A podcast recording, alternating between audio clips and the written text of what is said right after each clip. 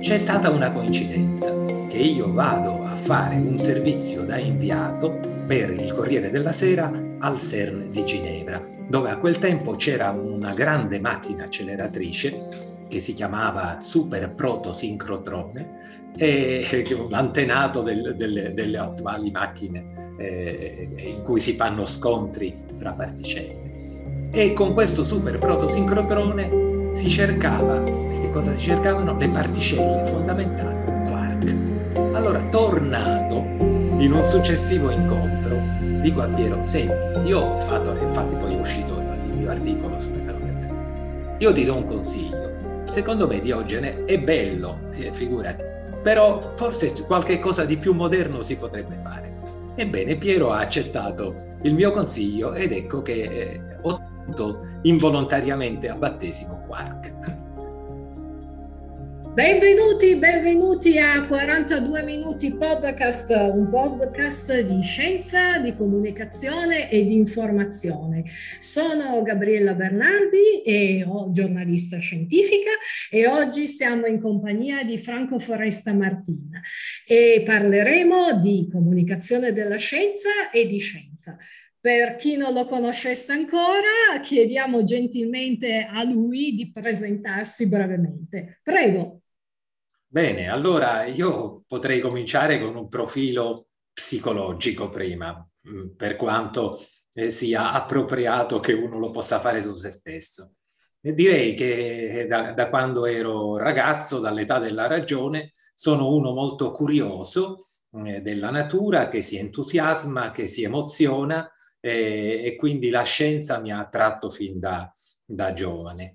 Invece per quanto riguarda l'aspetto professionale, eh, sono un geologo come formazione, un eh, giornalista scientifico, ho fatto eh, per più di 30 anni il redattore scientifico al Corriere della Sera, poi data e, e raggiunti limiti di età sono andato in pensione, ma continuo ad occuparmi di divulgazione scientifica e naturalmente in quanto geologo ho con maggiore impegno in questa eh, diciamo, fase di quiescenza dal giornalismo attivo, sono ritornato alla ricerca scientifica e sono ricercatore associato dell'Istituto Nazionale di Geofisica e Vulcanologia. Ecco questo in poche parole.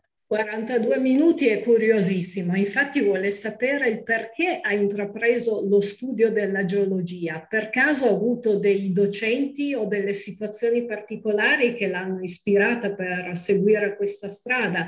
E poi come mai la comunicazione dopo e perché? Queste, come ho detto prima, questi interessi e queste passioni sono nate fin da ragazzo e se devo confessare che è stato il mio primo faro del, che mi ha eh, aperto alla, a, agli interessi, allo studio delle scienze della Terra, è stato un romanziere, Jules Verne.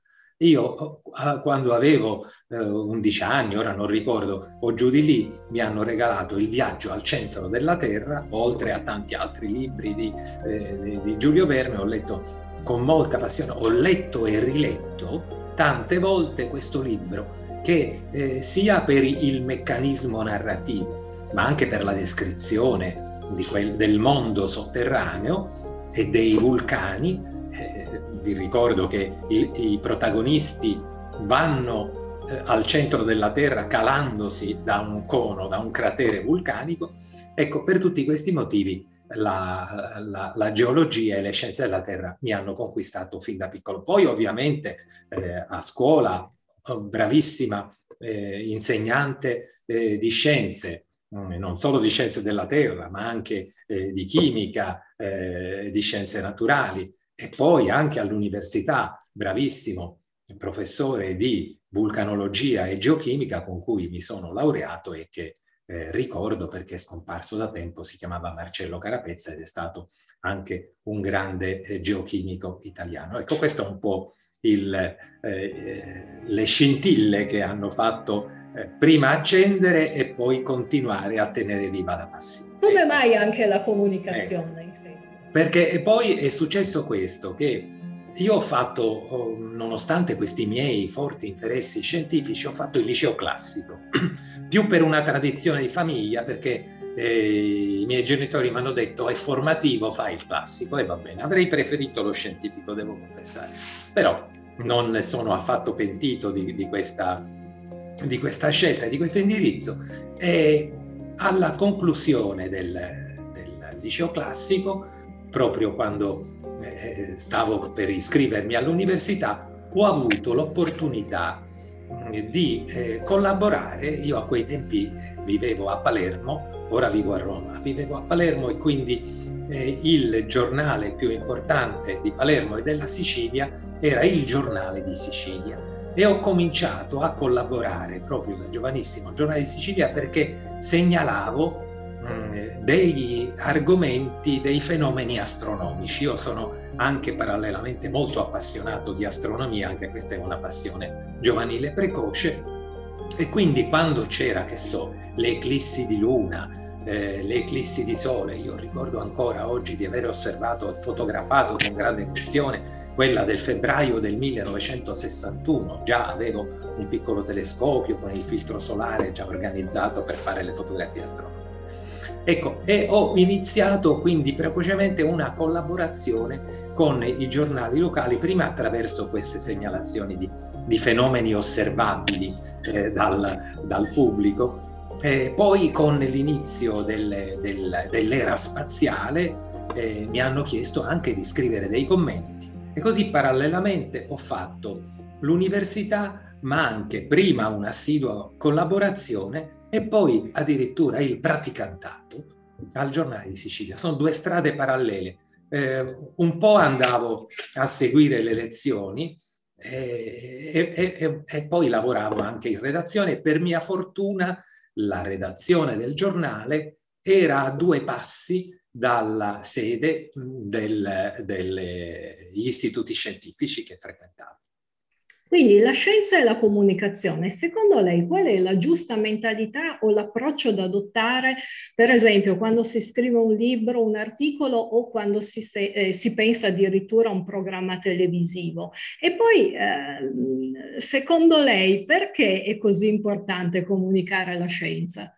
Ecco, questo è un argomento che affronto eh, ogni anno sistematicamente nel master in comunicazione della scienza che è organizzato dal Dipartimento di Fisica e Astronomia dell'Università di Padova, dove da parecchi anni ho delle docenze a contratto, quindi in determinati periodi dell'anno.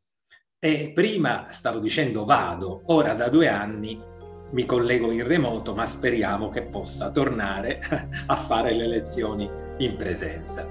E, questo è, dicevo, è l'argomento principe e le risposte devono essere differenziate a seconda di quelle che sono le attitudini e, e anche le opportunità che si offrono a chi intraprende questa carriera. Per cui se uno vuole fare il mh, divulgatore scientifico, il giornalista scientifico scrivendo, prevalentemente scrivendo, eh, deve innanzitutto uh, apprendere ed esercitarsi per apprendere uno stile di scrittura che sia accattivante, che susciti l'interesse, ma che nello stesso tempo rispetti eh, quelli che sono i canoni della ricerca scientifica, perché non bisogna mai lasciarsi forzare troppo la mano eh, dal, eh, diciamo, dalle, eh, dagli aspetti eh, più esaltanti della questione.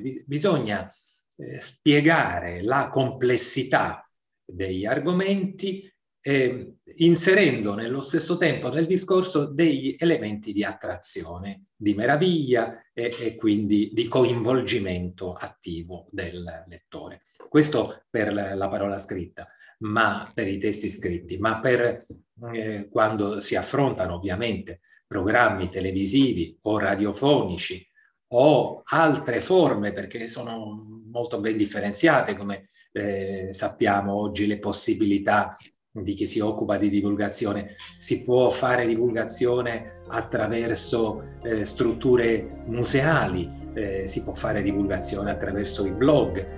Ogni, ogni, eh, ognuno di questi canali di informazione ha i suoi metodi di approccio, ma sostanzialmente rimane valido per tutti il fatto che il lettore deve essere accompagnato a capire ed entusiasmato nel modo uh, di, di eh, apprendere e di conoscere cose nuove. E io penso che eh, la scienza, come tutte eh, le altre cose che coinvolgono la società, eh, ha il dovere di eh, spiegarsi, di manifestarsi al pubblico, di essere accettata, di essere compresa. È un dovere dei ricercatori e degli scienziati mettere al corrente attraverso vari canali di comunicazione eh, il, i contenuti del proprio lavoro. Eh, non è un caso che tutte le istituzioni scientifiche hanno la cosiddetta terza missione. E in che cosa consiste la terza missione? Oltre ovviamente alla ricerca, che, che è la prima, che è quella principale, eh, ci deve essere la comunicazione al pubblico e la didattica. Didattica e comunicazione sono i, i, i canali fondamentali attraverso cui la scienza poi investe tutti noi e proprio di questi tempi, visto che abbiamo fatto un cenno poco fa alla pandemia, sappiamo quanto è importante che le persone intendano quello che dicono eh, gli scienziati e i ricercatori e si rendano anche conto, senza che questo crei problemi, che la scienza non è che sia una verità assoluta che cala dal cielo come una religione, per cui quando parla uno scienziato deve assolutamente essere ascoltato come un, un, oracolo. No, perché anche gli scienziati arrivano alla verità scientifica attraverso prove ed errori. Quindi eh, bisogna umanizzare la scienza e non meravigliarsi se tante volte prende delle strade sbagliate che eh, eh naturalmente poi vanno corrette. Come scienziato e come comunicatore, c'è qualche argomento scientifico che eh, ritiene debba avere maggiore attenzione scientifica? Gli argomenti, mm, diciamo, della, della scienza, secondo me, sono tutti ugualmente importanti. E io quello che vorrei dal, dai eh, tutti i canali di comunicazione della scienza è che ci fosse più costanza nel seguirli. Eh, faccio oh, degli esempi. Eh, noi abbiamo, per, per, ora si discute molto del possibile ritorno al nucleare e noi sappiamo bene quanto questo problema nei decenni passati abbia creato discussioni, dibattiti, eccetera. Io mh, quando eh, diciamo, ero attivo quotidianamente nel, nel giornalismo, eh, laddove c'erano delle conferenze, degli incontri, eh, degli esperimenti di laboratorio, cercavo di aggiornare costantemente i lettori del mio giornale. Io poi ho lavorato per più di 30 anni al Corriere della Sera come redattore scientifico, quindi avevo a disposizione potenzialmente pagine di cronaca, ma anche rubriche scientifiche settimanali. Allora il mio intento era quello, e cercavo di convincere i capi redattori e anche la direzione a, a fare questa scelta, di non seguire soltanto questo argomento nel momento dell'emergenza. Per esempio io se sfoglio le mie le collezioni dei miei articoli su Chernobyl e, e dintorni, io ho scritto centinaia di articoli in quel periodo attorno al disastro nucleare della centrale eh, di Chernobyl. Ma l'importante è continuare poi a informare, ad aggiornare su questo tema, al di là delle emergenze, perché poi sono temi che ritornano. Ecco, io se posso fare una critica al mondo dei media in generale, è di essere troppo condizionati dalla cronaca, sto parlando del, nel campo scientifico, e di dimenticarsi, tra virgolette, di argomenti di vitale importanza anche quando la cronaca non sollecita a seguirli. Mentre, come ben sappiamo, ecco, noi dovevamo chiederci in tutti questi anni di silenzio sulle scelte nucleari, silenzio relativo, sempre esistente, dovevamo chiederci, ma nel frattempo, sono state fatte le famose centrali di nuova generazione intrinsecamente sicure di cui si è tanto parlato? Ecco, perché questo poi aiuta a capire e a dare delle risposte se è opportuno riprendere o no questa, mm, questa tecnologia e questa possibilità di avere energia, diciamo, non da combustibili fossili attraverso il nucleare. Argomento di un podcast del Politecnico di Zurigo che trattava come argomento centrale eh, l'argomento delle, degli insuccessi scientifici come formazione per gli scienziati.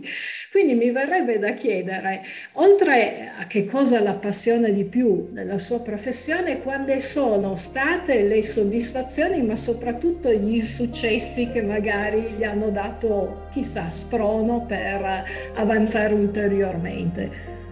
Ma eh, gli, insuccessi sono legati a delusioni. Eh, io considero, diciamo, un insuccesso, sia pure non personale, l'avere magari descritto con entusiasmo di cose che si profilavano all'orizzonte molto interessanti e, e che poi invece si sono rivelate non certo per colpa dei giornalisti, ma degli scienziati che non ce l'hanno fatta a portarle eh, al traguardo, si sono rivelate, non dico dei flop, ma delle cose che mh, mm, sicuramente non potevano portare ad, ad, applicazioni concrete. A che cosa mi sto riferendo? Alla, alla fusione eh, fredda. Voi vi ricorderete eh, cioè voi, chi ha una certa età si ricorderà che a un certo punto, alla fine del secolo scorso, due scienziati americani, eh, Fleischmann e Pons, hanno annunciato al mondo di avere realizzato un, uh, un processo fisico-chimico che era in grado di eh, ottenere fusione eh, di nuclei senza quegli apparati ad, alte, ad altissime temperature e pressioni che si chiamano i tokamak, che tuttora continuano giusto ad essere eh, sperimentati come tecnologia per ottenere eh, energia eh, relativamente più pulita rispetto ai fossili. E allora, eh, a partire dagli scienziati che hanno fatto questo, questa, questo annuncio, ma anche segui, seguitando con tanti istituti di ricerca, fra cui anche alcuni italiani eh, di tutto eh, rispetto, eh, c'è stato un, secondo me, un eccessivo entusiasmo per questa possibilità, tanto, tant'è che alcuni grandi manager della ricerca e alcuni scienziati hanno prefigurato la possibilità di installare in condomini delle piccole centrali a fusione fredda che potessero dare energia. Questa era la prospettiva e figuriamoci chi non poteva entusiasmarsi in questa prospettiva.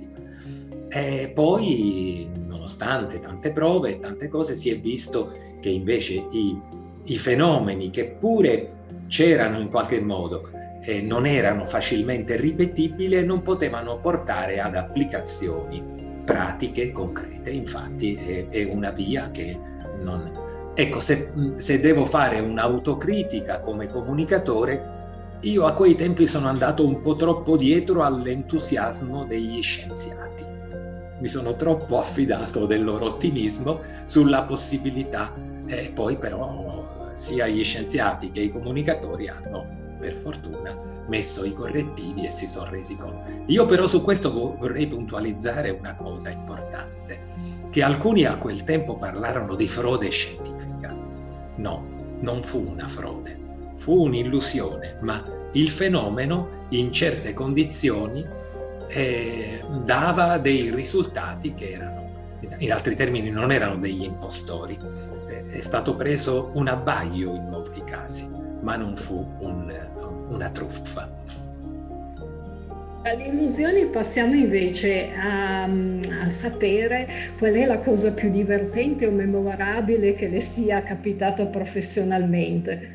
Ma secondo me proprio perché io sono uh, stato prevalentemente nella, nella mia formazione professionale un comunicatore scientifico di articoli, di saggi, di libri, poi a un certo punto ho avuto un incontro importante nella mia vita che mi ha fatto sperimentare la televisione. E questo incontro con chi è stato? Con Piero Angela, perché nella, alla fine degli anni 70, se non sbaglio è stato il 78, mentre ero nella mia redazione del Corriere della Sera, ho ricevuto una lettera. A quei tempi si comunicava ancora con la lettera per posta, nemmeno col telefono perché non tutti avevamo conoscevamo i numeri di telefono degli altri, insomma, ricevo questa lettera, la apro, ce l'ho ancora, l'ho conservata, è un po' gualcita, e, e Piero Angela mi scriveva, ho letto con grande interesse il suo articolo in terza pagina sul Corriere della Sera in cui fa una rassegna di tutte le eh, cose strane che si dicono eh, su UFO. Mi complimento molto con lei perché eh, sono stato anch'io, diciamo, oggetto di aspre critiche. Io naturalmente in questo articolo sul Corriere della Sera prendevo un po' in giro gli ufologi perché quello era un periodo in cui tutti avvistavano oggetti non identificati nel cielo. Ci sono state queste ondate di ufologia in passato. E quindi, eh, siccome avevo scritto questo articolo ed ero poi stato criticato dagli ufologi, i quali dicevano no, assolutamente gli UFO esistono, siete voi che... Io invece cercavo di fare una rassegna di tutti quei fenomeni celesti poco noti che visti da un non esperto possono essere scambiati per UFO, perché ce ne sono tantissimi. Eh, eh, e quindi Piero si complimentava per questo.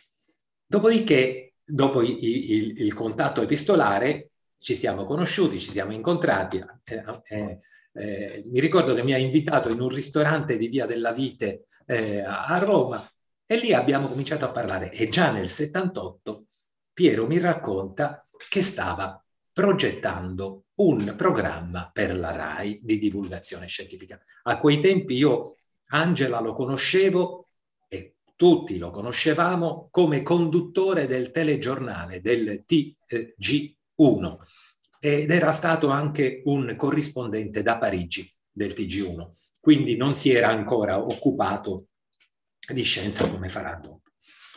E, e dopo qualche tempo mi eh, decide di coinvolgermi in questo, nella progettazione di questo programma e mi arriva dalla RAI una proposta di contratto per collaborare. Naturalmente io ho risposto positivamente solo dopo che ho ottenuto il nulla osta del direttore del Corriere perché a quei tempi, siccome avevamo il contratto di esclusiva, non, potevamo, non potevamo fare lavori per la RAI se non dietro il permesso scritto del direttore.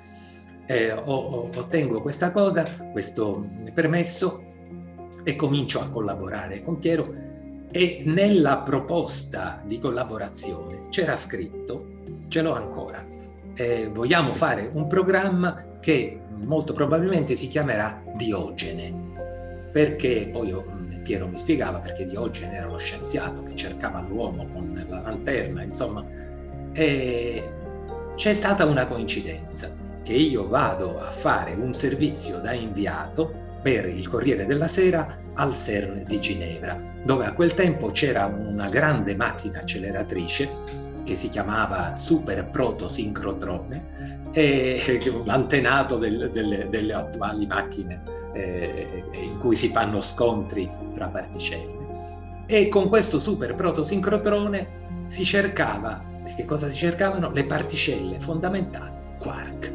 Allora, tornato in un successivo incontro, dico a Piero, senti, io ho fatto, infatti poi è uscito il mio articolo sulle salute, io ti do un consiglio, secondo me Diogene è bello, eh, figurati, però forse qualche cosa di più moderno si potrebbe fare.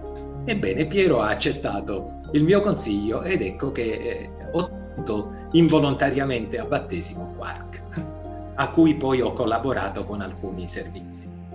Lei ha già accennato prima che la pandemia appunto ha tracciato parte delle sue attività, quindi l'insegnamento all'università a Padova. E quali consigli si sente di dare ai giovani che volessero intraprendere la sua professione? O c'è qualcosa che lei da giovane avrebbe voluto che qualcun altro le dicesse per agevolarla ecco, in questa carriera?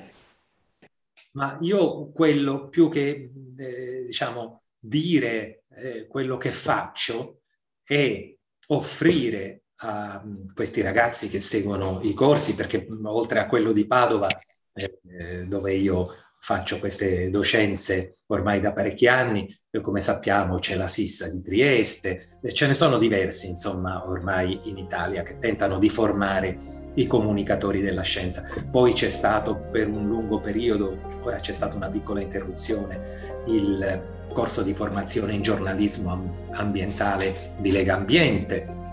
Eh, quello che cerco di fare quando si fanno questi corsi non è soltanto la lezione frontale, eh, discutere, fare una presentazione, ma le esercitazioni è fondamentale per eh, apprendere i modi di, più efficaci della comunicazione, mettersi alla prova.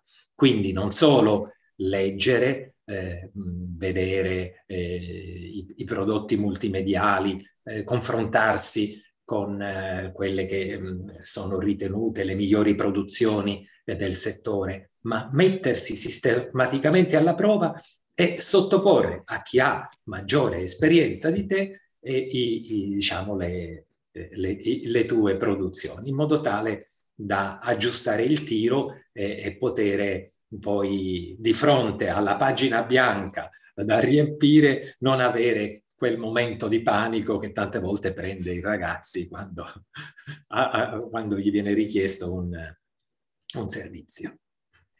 Fantastico.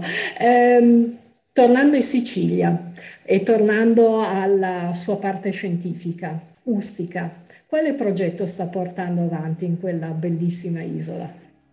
Ecco, su Ustica io eh, mi devo fare ammenda. Poco fa ho parlato di Jules Verne come di quello che mi ha introdotto alle scienze della Terra quando avevo 11 anni, 12 anni, ma in realtà eh, geneticamente l'interesse per le scienze della Terra e eh, ce l'avevo perché sono nato a Ustica, sono nato in una terra vulcanica e con questa bella differenza che chi nasce, vabbè, chi nasce in Sicilia ha vulcani eh, a scelta, i vulcani dell'Etna, i vulcani delle Olie, eh, e, al, eh, o, se vuole andare giù, eh, Linosa, Pantelleria, insomma, ma mh, mm, eh, a Ustica che cosa c'era di, eh, di, eccezionale per uno che ci nasce? E anche se io non, non ci ho vissuto perché sono andato subito dopo a Palermo, quindi le scuole eh, l'università l'ho fatta a Palermo, so, poi sono passato eh, a Roma. E, dicevo, anche se io non ci ho mai eh, vissuto, ma ci torno sempre nel periodo estivo. Ustica è meta di vacanze, io ho la casa lì, quindi ho le vacanze assicurate a vita. ma c'è di fatto che Ustica è un vulcano estinto da eh, almeno 100.000 anni, eh, non ci sono state più eruzioni vulcaniche, ma conserva tutte le forme tipiche del vulcanismo. Quindi è un laboratorio museo a cielo aperto. Ebbene, io fin da ragazzo ho sfruttato questa opportunità che avevo per imparare direttamente dal contatto con le mie rocce, con eh, le, le, le, eh, i lapilli, eh, i dicchi, eh, i crateri vulcanici, eccetera, eccetera, che ho a disposizione e in cui mi posso calare e osservare senza pericolo, cosa che non, posso, non potrei fare sicuramente eh, né nelle, eh, nell'Etna né a, a, a, Vulcano o a Strombo, tantomeno a Strombo sono nati tanti progetti perché a Ustica ho organizzato delle scuole di vulcanologia. Eh, Ustica c'è anche un eh, cielo poco inquinato dal punto di vista dell'inquinamento luminoso e atmosferico, quindi è ideale pure per le osservazioni astronomiche, perché poi questa, questo mio, mio interesse che può sembrare divergente, il centro della Terra e l'astronomia, non lo è affatto, perché eh, in realtà io fin anche dall'università sono sempre stato appassionato di planetologia, quindi formazione del sistema solare. Eh, il, la Terra vista come pianeta, quindi c'è una connessione molto stretta tra le scienze della Terra e l'astronomia e se posso dare una piccola anticipazione, fra Ci sto lavorando proprio in questi giorni. Eh, fra qualche mese eh, uscirà un mio libro che è una raccolta di saggi eh, intitolato Storie sospese fra la terra e il cielo. Quindi sono tutte vicende in cui scienze della Terra e astronomia hanno delle relazioni abbastanza strette. Secondo lei ho dimenticato di chiederle qualcosa di importante o avrebbe voglia di parlarci di qualche argomento specifico? Forse posso citare una storiella che io per la prima volta ho sentito tanti anni fa dall'amico Piero Biannucci ed è una storiella che riguarda un astronomo francese che si chiamava Lalande che è stato direttore dell'Osservatorio Astronomico di Parigi nel Settecento. E la storiella in, in poche... E poi, fra l'altro, di questa storiella, proprio nei, nei mesi scorsi, ho trovato delle, delle, fonti originali, perché quando io chiedevo, Piero, ma tu questa qui dove l'hai appresa? E lui non, non mi ha dato un riferimento, una citazione bibliografica precisa. Era una di quelle cose che si tramandano, ma di cui non si sa la fonte. Ho trovato le fonti bibliografiche, bibliografiche originarie e me le sono procurate. Allora, la storiella è questa, che Lalande era uno appassionato d'astronomia, ma soprattutto quindi autore di trattati importanti, ma soprattutto era appassionato di comunicazione, cioè già nel Settecento, vero che il Settecento è l'epoca dei lumi, dell'enciclopedia, quindi questa esigenza di comunicazione a un pubblico più vasto era, era sentita dalle persone di cultura. Ma lui in particolare cosa faceva Lalande? Quando voleva fare delle lezioni non le faceva eh, in classe, ma prendeva il suo telescopio, andava sul Pont Neuf a, a Parigi, che stava lì vicino all'osservatorio, mm, piazzava il telescopio e prima però di puntare eh, il telescopio verso Venere, verso Marte, verso la Luna e, e, di condividere col pubblico, aveva il problema di raccogliere attorno a sé un po' di gente. No? Per attirare l'attenzione apriva una tabacchiera e da questa tabacchiera tirava fuori dei ragni che aveva raccolto nei locali umidi dell'osservatorio e faceva l'atto di masticare questi ragni. Allora la gente lì cominciava a, a, ad accalcarsi attorno a questo tipo strano che aveva il telescopio più i ragni e una volta che aveva raccolto il pubblico sufficiente cominciava a spiegare le cose, le meraviglie del cielo. Questa è una metafora, secondo me, ideale di quello che dobbiamo fare noi giornalisti scientifici, cioè cercare di attirare l'attenzione magari con qualche espediente eh, giusto? Ma poi andare al concreto, passare. E quindi la Land è diventato un modello da seguire, però attenzione, la, la fase della masticatura dei ragni deve essere equilibrata, deve essere breve, perché sennò diventa un fenomeno da baraccone. In altri termini, non riempiamo di cose eh, sopra le righe i nostri testi, i nostri video, le nostre eh, presentazioni, perché se no poi non è, più scien- non è più scienza, diventa magia. Ecco. Fantastico l'esempio di Lalanda, tra l'altro confermo perché era ghiotto di ragni, infatti aveva tentato poi di far mangiarne uno a una sua nipote che lei eh, gli odiava, non gli poteva vedere.